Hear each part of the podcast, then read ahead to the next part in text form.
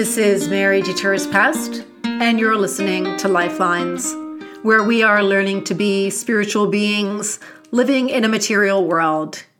Thank you for joining me today. It's so great to be back here with you on our little podcast, which is increasing in frequency, and hopefully I can keep that up because I have been loving seeing all of you download this podcast and sometimes reaching out to me uh, to talk to me a little bit more via email or social media about what you're hearing here. So, thank you so much to all of you who tune in. Be sure to subscribe so you don't miss any episodes. And if you aren't sure, you can always check in on my website, notstrictlyspiritual.com. And there is a podcast link there that will take you right to all of the episodes that I've recorded. So, let's get on with our topic of the day. I recently posted out of the clear blue sky a very short reel on Instagram of me playing my guitar and singing a little snippet of a Patti Smith song called Dancing Barefoot. And I love Patti Smith. I think she is a genius and a mystic and just an amazing poet and songwriter. But I did not really know about this song until I saw it as the intro music for the series Daisy Jones and the Six. And so when I heard this song, it was like caught in my head. I couldn't get it out of my head. And I just felt like I need to sing this song. But I haven't really played my guitar in years. It was buried in the back of my office closet in its big old guitar case with lots of stuff in front of it, so I could barely get to it. And it just gave me this ready made excuse to never pick it up. And this Patti Smith song, for whatever reason, was the spark I needed. So I ordered a guitar stand so that I can keep my guitar out in my living room where I can see it all the time every time I walk by. And I went online and I got the lyrics and the chords to this song and just played it one afternoon. And I was having so much fun with it. I just was like, what the heck? I'm going to put a minute of this song up onto Instagram and you know what? Here's the thing I knew it was not by any means a best performance for me. It was rough. Um, the chords and the playing is always rough for me just because a guitarist is not my first instrument. My voice is my first instrument. Um, I knew it wasn't perfect, but for me to put that one minute snippet of music of myself singing and playing out there on the social media world into the social media world was kind of a big step for me because I've always been a perfectionist when it comes to performing. I sang in a rock band for many years. I sang in a folk group back in the 70s. I always say I, I sang Kumbaya. It was not ironically, we sang it for real. Um, I wrote music, I wrote songs, and I was never willing to take a chance and play something unless I thought I could do it almost perfectly or as close to perfect as I thought I could get it. But that can be a very limiting way to live, not just in music, but in all things. And I find as I get older, I get a little bit more like my mom, who was the consummate performer and was always ready to entertain, even if the person playing her, playing the guitar or the piano wasn't great even if the guitar wasn't perfectly in tune, she didn't play, so she always needed someone to accompany her. Even if it was just a crazy situation, she was always just like, sure, I'll sing, because she was like such a ham. She was such a performer, amazing. Um, and I was not like that at all. And now, when I wanted to post that snippet on Instagram this week, it was like I felt a little bit of my mom coming out in me. So, anyway, let's get back to the story. I digress. I posted this little reel, and you know, a lot of my friends gave it some likes, and a couple of people were like, Yeah, Mary, because, you know, it's something they don't see me do ever. But then somebody I am not really in contact with at all, but just know professionally, um, left a comment and said, You're so confident and so brave to do this. And I wish I could be like this.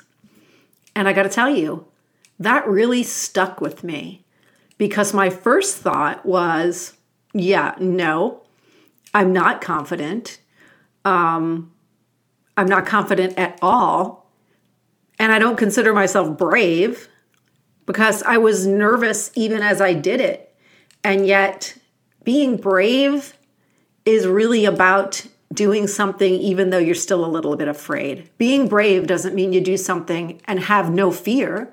Being brave means you kind of are a little bit afraid and you're going to do it anyway. And to me, there's like a fine line between uh, bravery and foolishness. Some people might think I was crazy for putting that up there because it's not this polished performance that's been, you know, treated with all the right effects and cleaned up and I didn't perfect the song. So some people might be like, that's a stupid thing to do because it doesn't show you in a good enough light. And other people think it's brave. So there's that fine line there between, uh, but yeah, am I brave or am I just goofball? Um, and I think I'm probably both in some senses. So I wanted to talk a little bit about this idea of confidence and courage and bravery and fear because those things are all interwoven. You're not brave or courageous without also having fear. Fear lives inside those things, which is what makes being brave and courageous so challenging. And the confidence piece, mm, I think a lot of us go through this life thinking we're imposters. I'm first in line among them. Um, confidence is not something I ever associate with myself, even though someone else might see me and think I'm confident, if that makes any sense. Because I'm always operating from that place of, I'm going to give this a shot. I'm going to hope I do okay with this. And taking that chance. So here's the thing. You can you can find loads of great sages and super smart people who will that fear and bravery are two sides of the same coin, right? Um, Mark Twain said, Courage is resistance to fear, mastery of fear, not absence of fear. And we could even go even bigger than that to Nelson Mandela, who said, Courage is not the absence of fear, but the triumph over it. The brave man is not he who does not feel afraid, but he who conquers that fear. And of course, none of us are going to be asked to face the fear that Nelson Mandela had to face in his years where he was wrongly imprisoned and yet could maintain hope and could maintain that bravery in the face of fear. But we can look at that and say, well, if, if he can feel that way in the midst of what he had to face, certainly we can do it on Instagram when posting a song or at our job when we decide to strike out and make a suggestion or volunteer to take on a project we thought maybe we weren't quite ready for, whatever it might be. It's not about not being afraid and it's not about feeling so confident that you're not going to fail that you are willing to do it, right? We are always going to fail. That's going to be part of the equation. And it's only because we fail that we get better at what we do and we learn, right? The lessons in the failure are what push us forward and move us to the next step. So when I go back and look at that snippet that I posted a few days ago, I'm going to tell you there's part of me that wants to take it down. I, I posted it. It was kind of fun. Now I go back and I see all the people who are liking it and I see people commenting and I think, you know, I shouldn't have posted it until I really mastered the song. You know, I shouldn't have posted it unless my hair looked better until I lost five pounds or more than five pounds. Um, I'm never going to start looking younger, so I can't say I should have posted it when I started looking younger because that's not going to happen. But I did look at it and think, man, I'm getting old.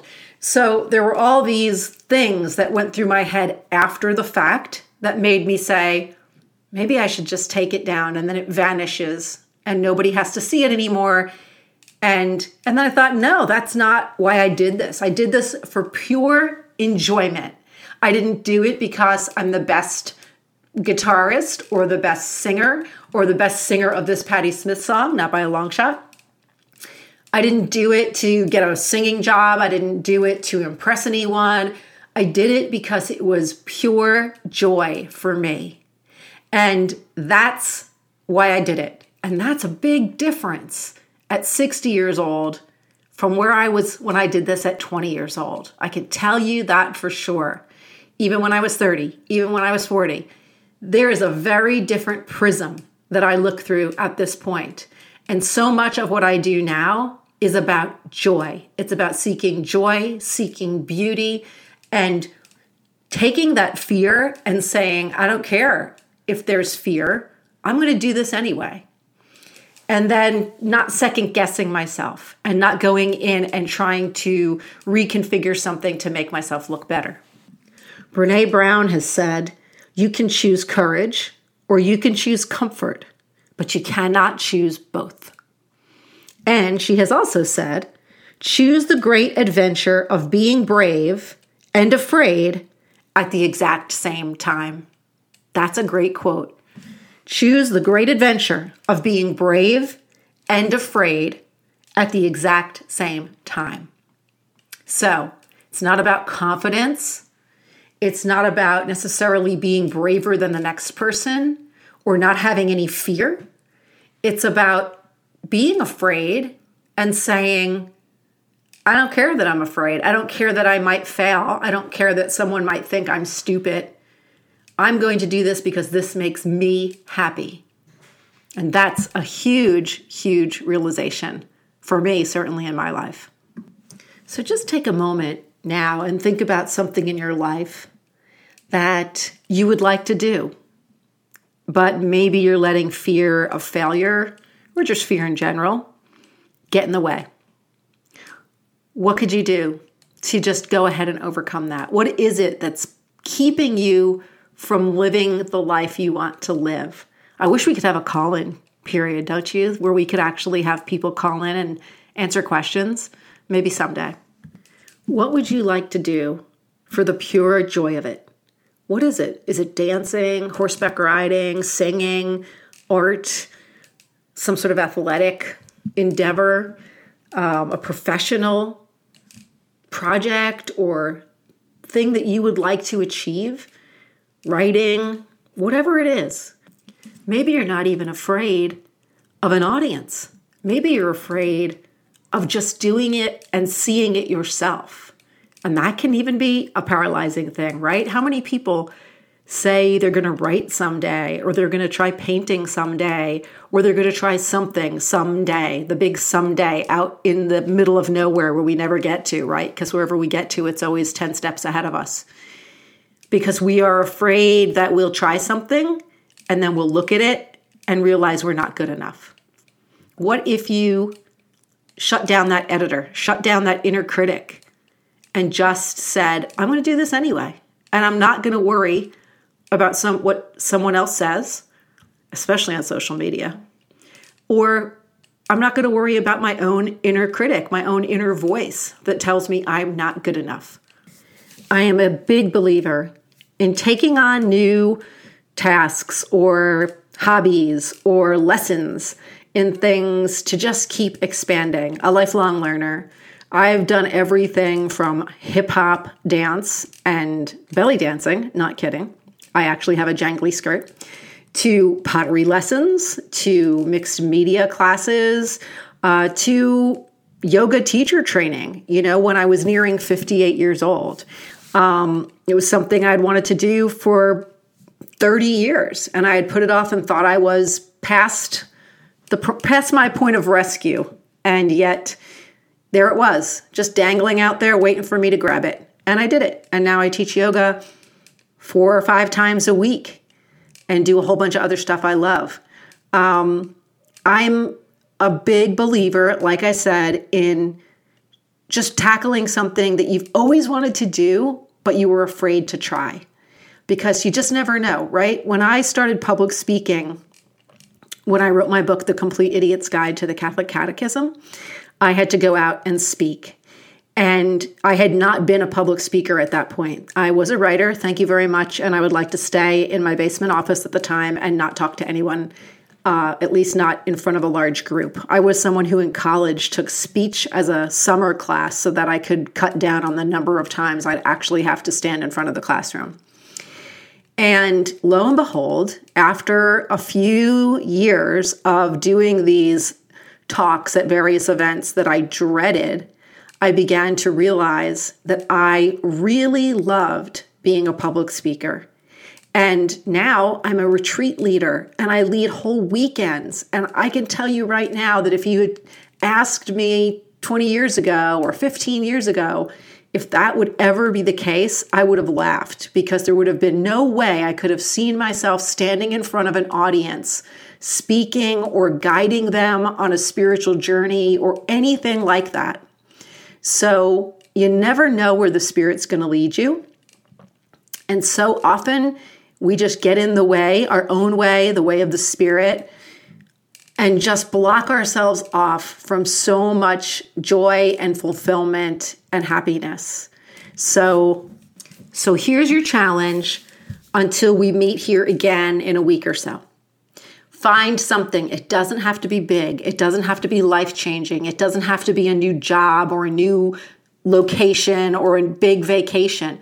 Find one small thing that you have wanted to do but have been afraid to try. One small thing doesn't have to be anything enormous. And in fact, don't do anything crazy or dangerous. That's my disclaimer.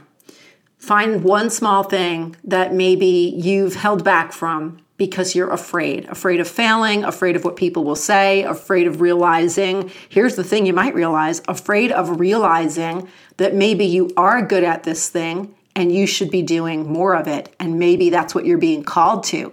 Sometimes our fear is actually a fear of being good at something and then needing to do something with it. Mm, fear comes in lots of different shapes and sizes. So this week, I want you to go out there I want you to be brave and afraid at the exact same time and find one little thing that you've been putting off because of your fear of failure or fear of people or fear of whatever and tackle it. Doesn't have to be big, one little thing. Maybe you're the only one who's going to know about it. You don't have to be crazy and put it on social media like I do. But email me or reach out to me through social media or my website, notstrictlyspiritual.com if you go ahead and do something and feel fantabulous when you're done, and let me know how it goes. So go out there and remember, as Brene Brown says, you can choose courage or you can choose comfort, but you can't choose both. So choose courage. This is Mary DeTurris Poust, and you've been listening to Lifelines. Join me again soon. Subscribe so you don't miss any episodes and head over to notstrictlyspiritual.com and register for my tribe so that you don't miss any of my email newsletters and special events. Peace, love, blessings, and all the good things that God has to offer you.